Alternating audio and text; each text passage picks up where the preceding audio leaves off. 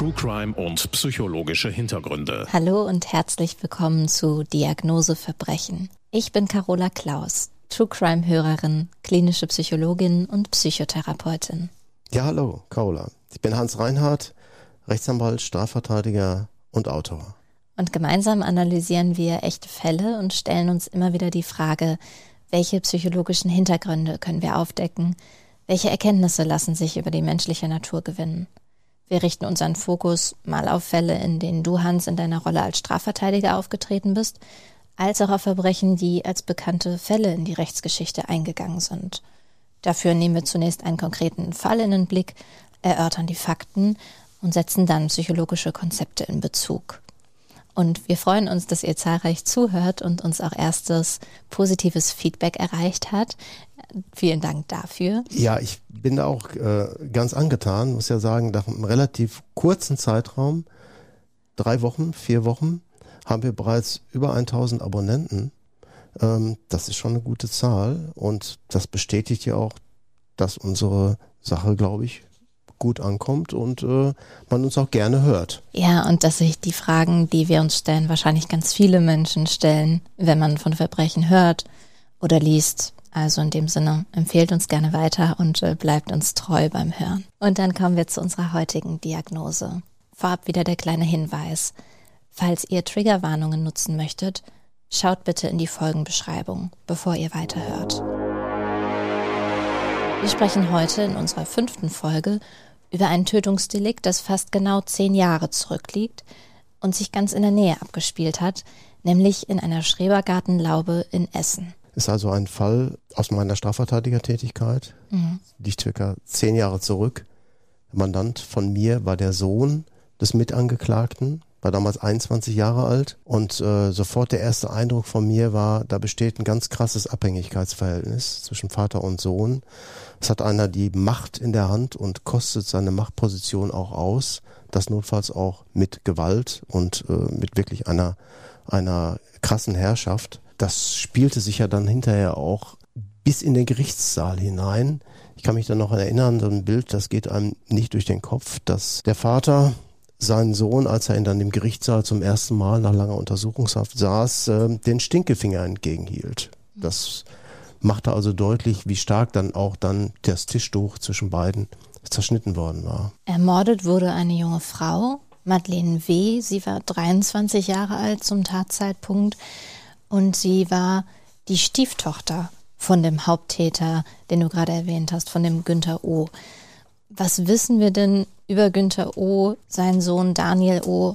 und das, was in der Laube passiert ist? Am 11. Februar 2014 wird die junge Mutter Madeleine aus Gelsenkirchen als vermisst gemeldet von ihrem Lebensgefährten. Sie hatte eine kleine Tochter, 2 Jahre alt, zur Kindertagesstätte gebracht und war dann spurlos verschwunden. Die Polizei hat dann mit Hochdruck regelrecht gefahndet und eine Woche später kam dann die schreckliche Gewissheit, Madeleine ist ermordet worden. Man hat das einem wirklich raffinierten oder ich sag mal aufmerksamen Geschick vielmehr einer Kriminalpolizeibeamtin zu verdanken, die sehr aufmerksam war und sich den mutmaßlichen Tatort angeguckt hat. Und die stellte dann fest, da ist irgendwas nicht in Ordnung. Wieso sind da im Winter frisch gepflanzte Blumen, wie so blühender Zuckerhutpflanzen?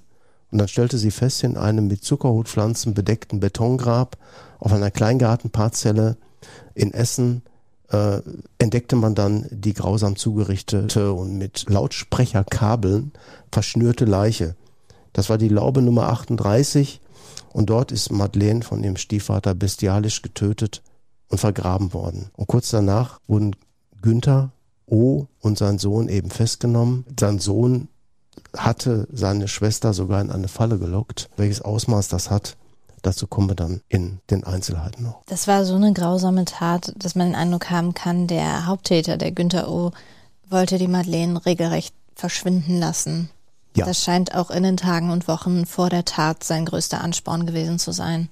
Genau, die Tat spielte sich ab vor dem Hintergrund mehrerer grausamer Verbrechen, die er eben an der Madeleine verübt hat, seit ihrem Kindesalter, wurde regelrecht sexuell missbraucht, über lange Zeit von ihm, physisch und verbal ist er gewalttätig geworden. Er hat der Madeleine auch immer wieder nachgestellt und hat immer wieder versucht, sie perfide in eine Falle zu locken. Und dieses ganze Tatgeschehen hat ja eine Vorgeschichte und mehrere Stufen der Planung. Einmal gab es dieses dunkle Geheimnis.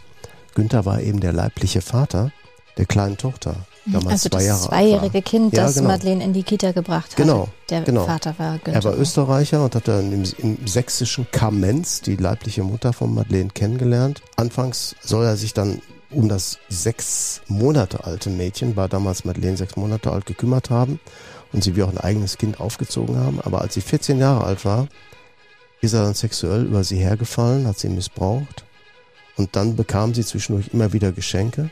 Genoss das zunächst, wenn sie etwas Geld bekam oder mal ein Handy oder so etwas, und begab sich schleichend in eine totale Abhängigkeit zu ihrem Peiniger.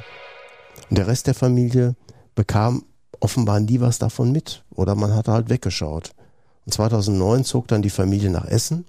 Das sexuelle Verhältnis wurde weiter fortgesetzt. Und 2 Jahre später, 2011, kam die gemeinsame Tochter zur Welt.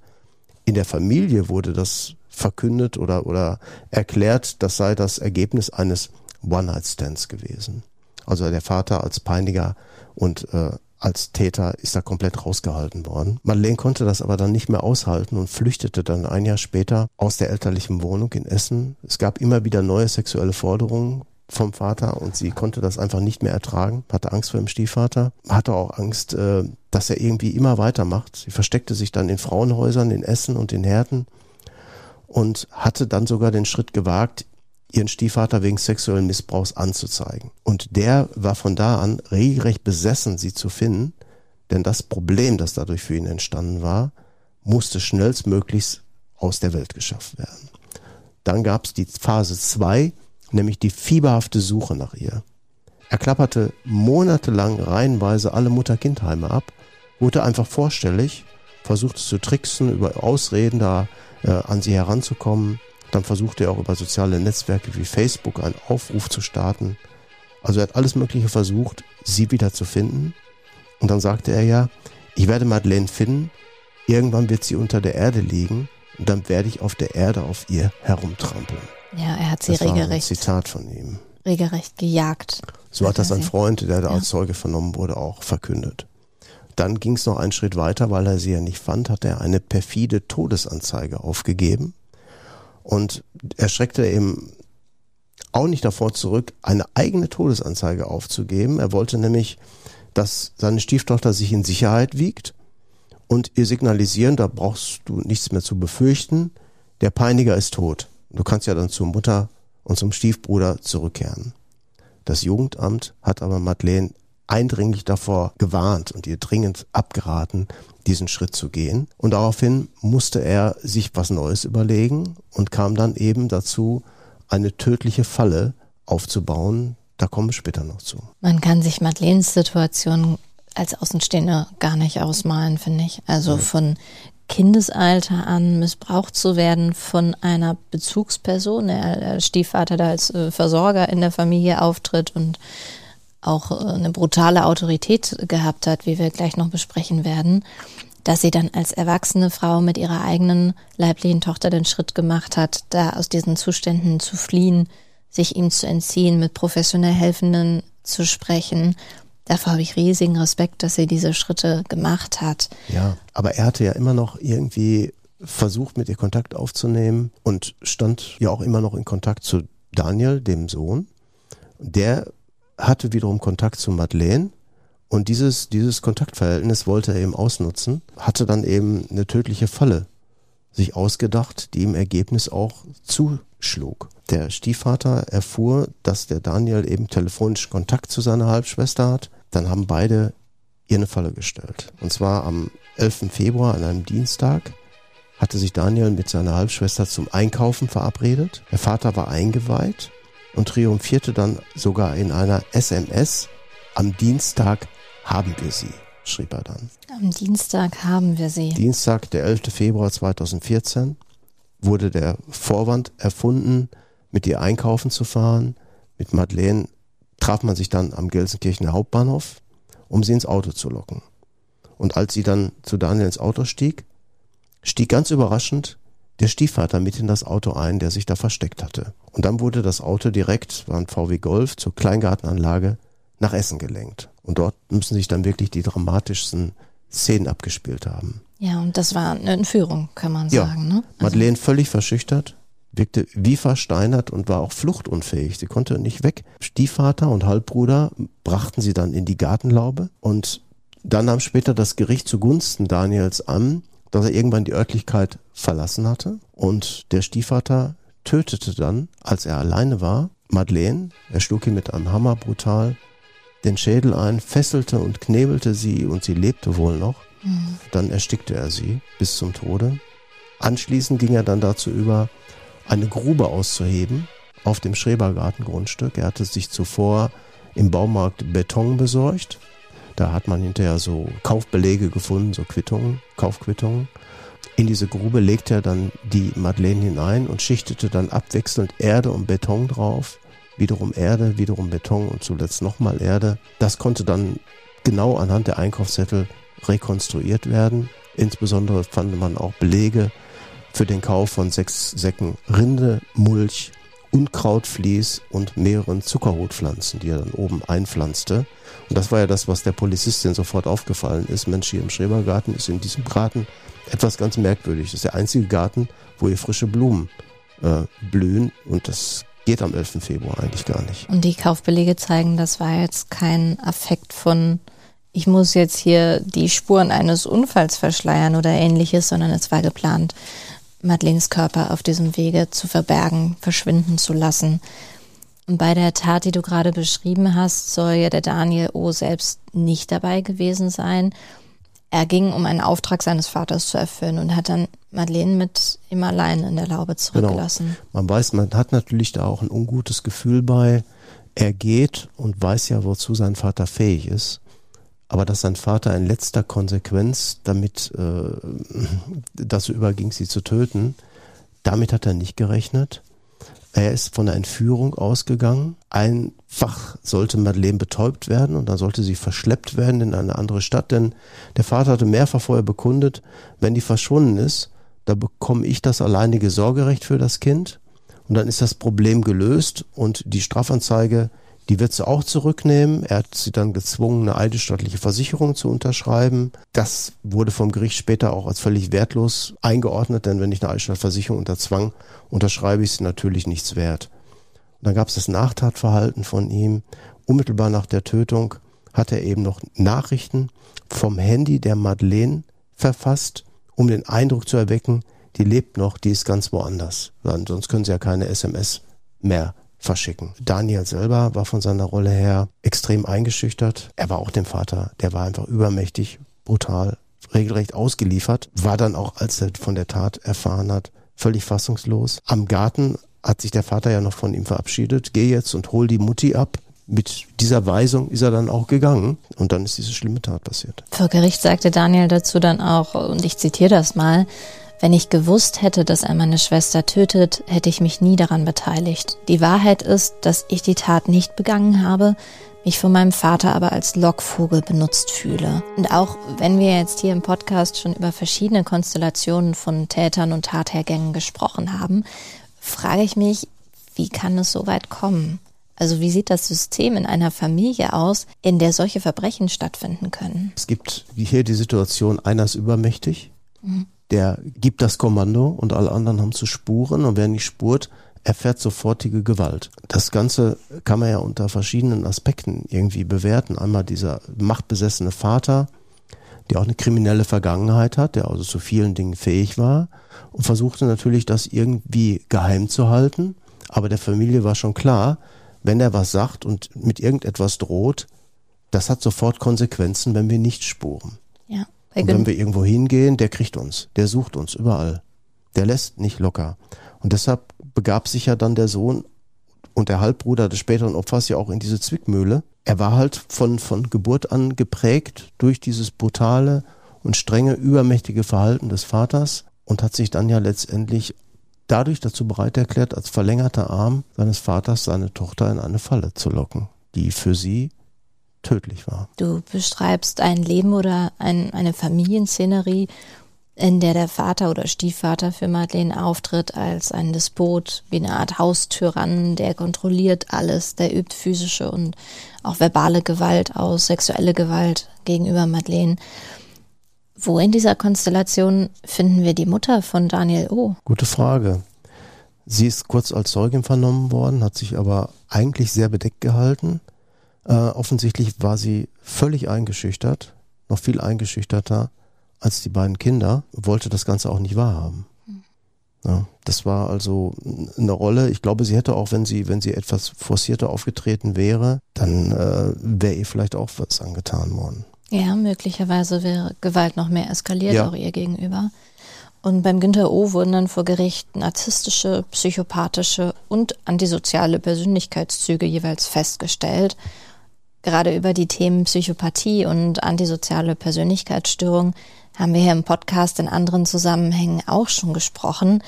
Und es scheint so nachvollziehbar leider, dass Günther O. die Tötung von der Madeleine vor allem vorgenommen hat, um die vorherigen Verbrechen zu vertuschen.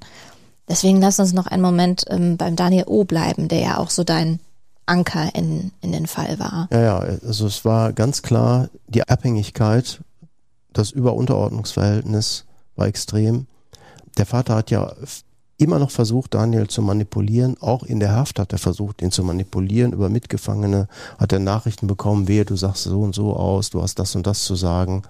Und Daniel hat lange Zeit mit sich gerungen, hat dann aber hinterher im Ergebnis sich dazu entschieden, Angaben zu machen. Das habe ich für ihn übernommen, er hat sich dem angeschlossen. Dadurch ist seine Rolle auch geklärt worden und das Gericht hat letztendlich das auch so eingestuft, wie er es geschildert hat, nämlich dass er auch absolutes Werkzeug seines Vaters war, dass er es nicht für möglich gehalten hat, dass sein Vater sogar zum Tötungsdelikt übergeht, um Madeleine auszuschalten. Denn er hat ja immer gedacht, der will was von Madeleine, der will die auch lange Zeit noch erhalten für seine eigenen Zwecke und will erstmal das Jugendamt ruhig stellen, um die Situation über das Familiengericht mit dem Kind zu klären. Seine eigene Strafanzeige muss aus der Welt geschafft werden.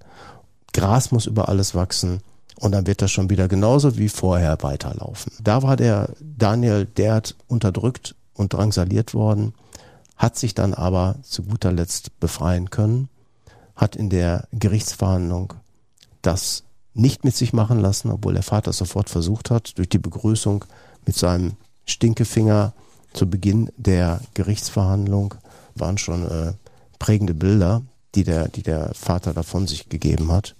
Und der Vater ist ja auch geprägt worden durch seine psychologische Kriegsführung. Ja. Daniel hat immer wieder versichert, die Wahrheit ist, dass ich die Tat nicht begangen habe. Ich bin als Lockvogel benutzt worden. Und der Vater, nee, du warst dabei, du hast mitgemacht, mitgefangen, mitgehangen. Ja, aber damit hat er kein Gehör gefunden.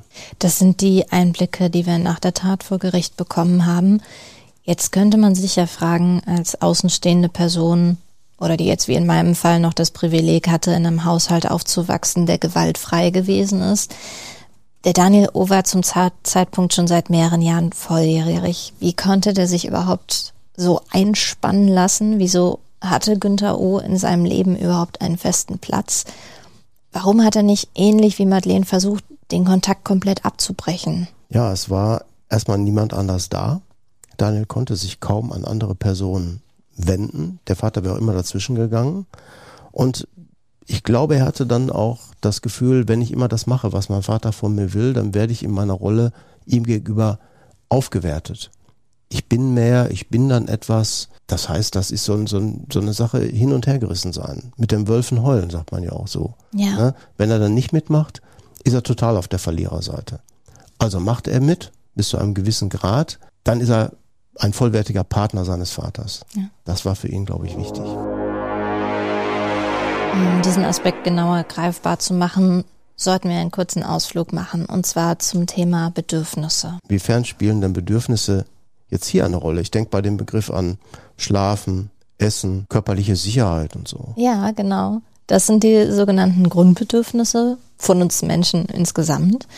Und der amerikanische Psychologe Abraham Maslow hat in den 1940ern als einer der ersten beschrieben, was wir eigentlich unbedingt brauchen, um zu überleben und so als Voraussetzung, damit wir uns überhaupt entfalten. Und die Basis sind die physischen Bedürfnisse, die du gerade genannt hast, also sowas Basales wie Atmen, Nahrung, Wasser, Schlaf. Das sind ja zum Beispiel auch Dinge, die bei Folter bedroht oder entzogen werden. Und als nächstes gehört dazu auch das Sicherheitsbedürfnis, sprich körperliche Unversehrtheit. Und wenn man sich jetzt vorstellt, man wächst mit jemandem auf, der gewalttätig ist, vielleicht cholerisch, physisch immer wieder übergriffig, dann wird dieses Grundbedürfnis ja schon verletzt. Ja, mich erinnert das so an diese Bedürfnispyramide. Ja, genau. Da habe ich so ein Bild im Kopf, ne, dass man eben erst die Grundbedürfnisse wie Atmen, Nahrung, Wasser, Schlafen und dann steigert sich das, bis letztendlich man irgendwo so ein besonderes Glück entdeckt, ja, wo immer das sein mag, in philosophischen Höhen oder ja, so. Ne? So wie Selbstverwirklichung, genau. Selbstentfaltung. Ja. Diese Bedürfnispyramide geht tatsächlich auch zurück auf, also heute wird die oft so in einem Atemzug genannt mit Maslow. Ah ja. Beruht so auf seinen Begriffen, kann man sagen. Ah, okay. Ja, das kenne ich nur aus der Schule, aus dem Soziologieunterricht. Ja, das ist, genau, glaube ich, abgearbeitet worden. Hier war es eben so, er hat seinen Vater bei dem Verbrechen zum Nachteil der eigenen Schwester unterstützt. Das kann ja dann eigentlich nichts mit Grundbedürfnissen zu tun haben. Ja, genau. Also hier müssten wir noch den Schritt weiter denken. Wenn unsere basalen Bedürfnisse erfüllt sind, melden sich soziale und individuelle Bedürfnisse. Andere PsychologInnen, wie zum Beispiel Klaus Grawe, gehen hier von den Bedürfnissen aus, die wir haben nach Kontrolle, nach Lustgewinn bzw. die Vermeidung von Unlust, aber eben auch nach Selbstwerterhöhung und Bindung. Und wenn man das auf sich selbst bezieht, um das ein bisschen genauer zu verstehen, können wir solche Bedürfnisse im Alltag eigentlich ständig entdecken. Sie motivieren uns im Grunde für alle unsere Handlungen. Also wenn man sich die Notizen nochmal durchlesen möchte vor seinem Vortrag, Bedürfnis nach Sicherheit und Selbstwerterhalt. Wenn ich jetzt nachher auf dem Heimweg meine Omi anrufe und mich über den Tag mit ihr austausche, ist das wahrscheinlich mein Bindungsbedürfnis in der Beziehung zu ihr. Unmut über die Überstunden, verletztes Autonomie- und Kontrollbedürfnis. Oder den Riesenappetit aufs Mittagessen, das ist dann wieder ein physisches Bedürfnis nach Nahrung, was wir auch Hunger nennen. Naja, diese Bedürfnisse haben wir wohl alle im Grunde, ne? Aber wie könnte das für Daniel ausgesehen haben? Das ist also jetzt natürlich der Teil, wo wir mutmaßen, aber nach dem, was du über Günther O. berichtet hast, kann ich mir kaum vorstellen, dass während Daniels Kindheit er liebevoll und verlässlich für ihn da gewesen ist, dass er ihm die Botschaft vermittelt hat, sowas wie, du bist gut, so wie du bist, unabhängig von deiner Laune oder deiner Leistung. Ich stelle mir da natürlich im Gegenteil ein strafendes Klima vor, das geprägt ist von Gewalt, wo Wertschätzung und Anerkennung im Grunde komplett fehlt. Und das menschliche Bedürfnis danach wurde für Daniel dann gewissermaßen chronisch frustriert. Und das kann bis ins Erwachsenenalter dann zu Verhaltensmustern führen, genau danach immer zu streben und es eben richtig in den Augen des Vaters machen zu wollen. Aus diesen genauen Beweggründen heraus wurden dann die Befehle des Vaters befolgt. So könnte ich es mir ausmalen, weil Daniel O. das Thema ja selbst angesprochen hatte mit diesem ganzen Gedanken der Aufwertung. Aber natürlich wäre auch denkbar, dass direkt Angst eine große Rolle gespielt hat. Ne? Wie reagiert der Vater, wenn er sich aktiv widersetzt? Also Bedürfnis nach Bindung oder Anerkennung durch den Vater kann also ein Grund sein, auf den Vater zu hören. Aber warum bleibt man mit so jemandem überhaupt in Kontakt? Ja, das ist eine gute Frage. Es gibt die Theorie, dass Menschen, wie übrigens generell Säugetiere, in einer Passivität verharren, wenn sie denn über längere Zeit die Erfahrung gemacht haben, dass ihnen schlimme Ereignisse und gerade schlimme körperliche Ereignisse willkürlich und unkontrollierbar passieren. Also aus der jahrelangen Misshandlung durch den Vater kann ein Kind zum Beispiel sowas mitnehmen wie, das macht gar keinen Unterschied. Ob ich versuche, was zu verändern oder mich zu wehren, ich kann nichts ausrichten und ich habe keine Kontrolle. Erlernte Hilflosigkeit nennt man das. Und in der Folge formt sich die Überzeugung, dass sich an den Verhältnissen gar nichts verändern lässt, obwohl jetzt von außen betrachtet eine Änderung eigentlich durchaus möglich wäre. Dieses Konzept wird übrigens auch für Menschen mit depressiver Symptomatik diskutiert. Das ist spannend. In jedem Fall hat das Tötungsdelikt und schließlich die Verhaftung aber alles radikal verändert. Er ist verurteilt worden, letztendlich weil er wieder gemacht hat, was sein Vater wollte. Allerdings nicht wegen Mordes, sondern er ist verurteilt worden zu 4 Jahren wegen einer Beteiligung an einer Entführung. Anders war es eben bei seinem Vater. Sein Vater hat eben die Höchststrafe bekommen und zusätzlich hat, also wegen Mordes zu lebenslänglicher Freiheitsstrafe, zusätzlich hat er noch weitere 4 Jahre Haft bekommen wegen des sexuellen Missbrauchs und noch eine Sicherungsverwahrung von 15 Jahren.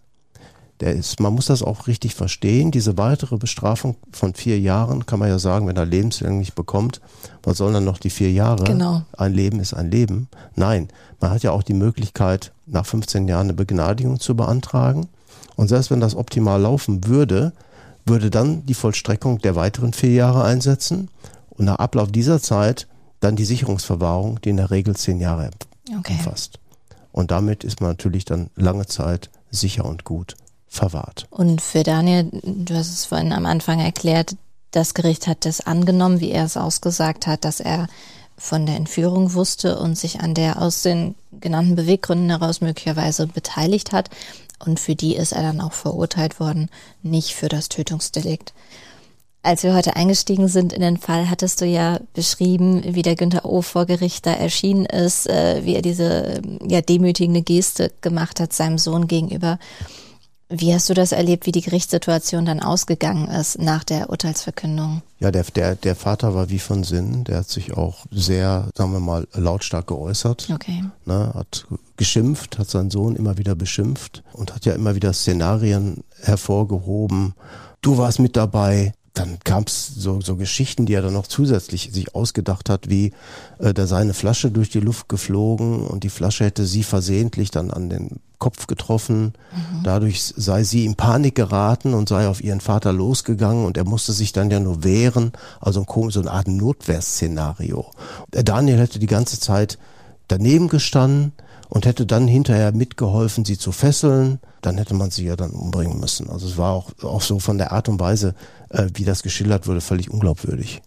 Ganz bizarrer Versuch, die Geschichte umzukehren. Letzter Hilferuf, nur man fragte sich immer, was soll das? Dadurch, dass er seinen eigenen Sohn immer weiter versucht, damit hineinzuziehen, verbessert er ja nicht seine eigene Situation. Ja. Denn dass er der Mörder war klar, das musste auch ihm klar sein. Er dachte vielleicht, wenn ich das auf 2 Schultern verteile, dann ist das weniger schlimm. Ja. Das ist natürlich Quatsch. Mhm. Und diese Interaktion vor Gericht, also in der Öffentlichkeit, vor aller Augen, gibt uns wahrscheinlich einen ganz kleinen Einblick da rein, wie das hinter verschlossenen Türen ausgesehen haben könnte. Der Vater hat ganz klar gedacht, wenn ich meinen Sohn nur ganz finster in der Gerichtsverhandlung anschaue, dann spurt er. Mhm.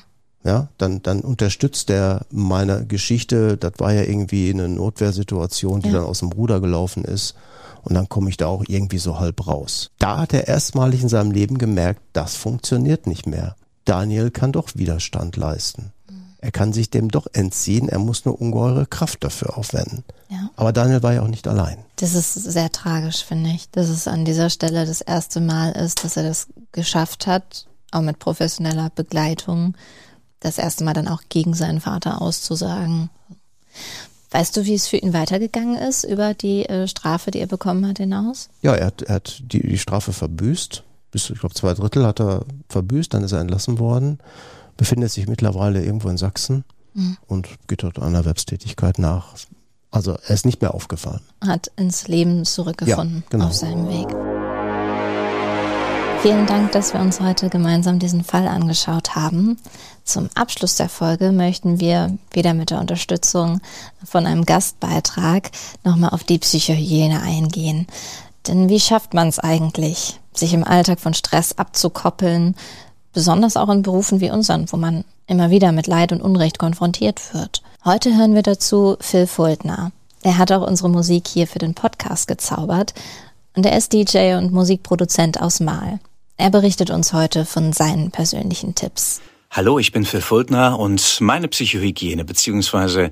meine Art und Weise, mit Dingen umzugehen, die mich verstört oder mich sehr bewegt haben oder mich vielleicht auch traumatisiert haben, ist eher die Reflexion. Ich verdränge oder ich versuche, die Dinge nicht zu verdrängen, versuche das zu verarbeiten, mich damit auseinanderzusetzen und sehr gut hilft mir dabei ein gutes Gespräch oder mehrere gute Gespräche mit meiner Familie oder mit meiner Freundin, mit Freunden. Das hilft mir, damit klarzukommen und danach eine gute Mütze Schlaf, damit ich solche Dinge verarbeiten kann. Das ist meine Form der Psychohygiene. Ja, ich finde es immer wieder total spannend zu hören, wie unterschiedlich die Ansätze sind, um abzuschalten, um sich zu distanzieren vom belastenden Erleben. Jeder hat so sein System für sich entwickelt und ich fand es hier auch gut, einfach mal so in guten Gesprächen runterzufahren und sich mal Feedbacks auch von anderen zu holen. Das hilft auch bei der Verarbeitung. Definitiv. Und das finde ich auch so schön an diesem letzten Teil in unserem Podcast, dass ja nach und nach so eine bunte Sammlung entsteht, ja, was man vielleicht auch selber mal ausprobieren könnte, wenn man es noch nicht gemacht hat. Hoffentlich könnt auch ihr etwas finden, was eurer Psychohygiene gut tut.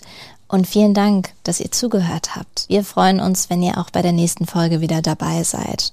Die erscheint alle 14 Tage, immer mittwochs, auf eurer bevorzugten Streaming-Plattform. Am besten könnt ihr uns abonnieren, dann verpasst ihr nämlich keine der neuen Episoden mehr. Wenn euch der Podcast gefällt, könnt ihr ihn gerne teilen oder uns eine nette Bewertung dalassen. Ihr findet uns auch auf Instagram unter dem Namen Diagnose-Verbrechen. Tschüss Hans und danke an dich. Carola, tschüss. Ich sag bis zur nächsten Diagnose. Diagnose Verbrechen ist ein Podcast von Hans Reinhardt und Carola Claus. Produktion Simone Danisch. Sounddesign und Musik Phil Fuldner. Sprecher Intro Tobias Rode.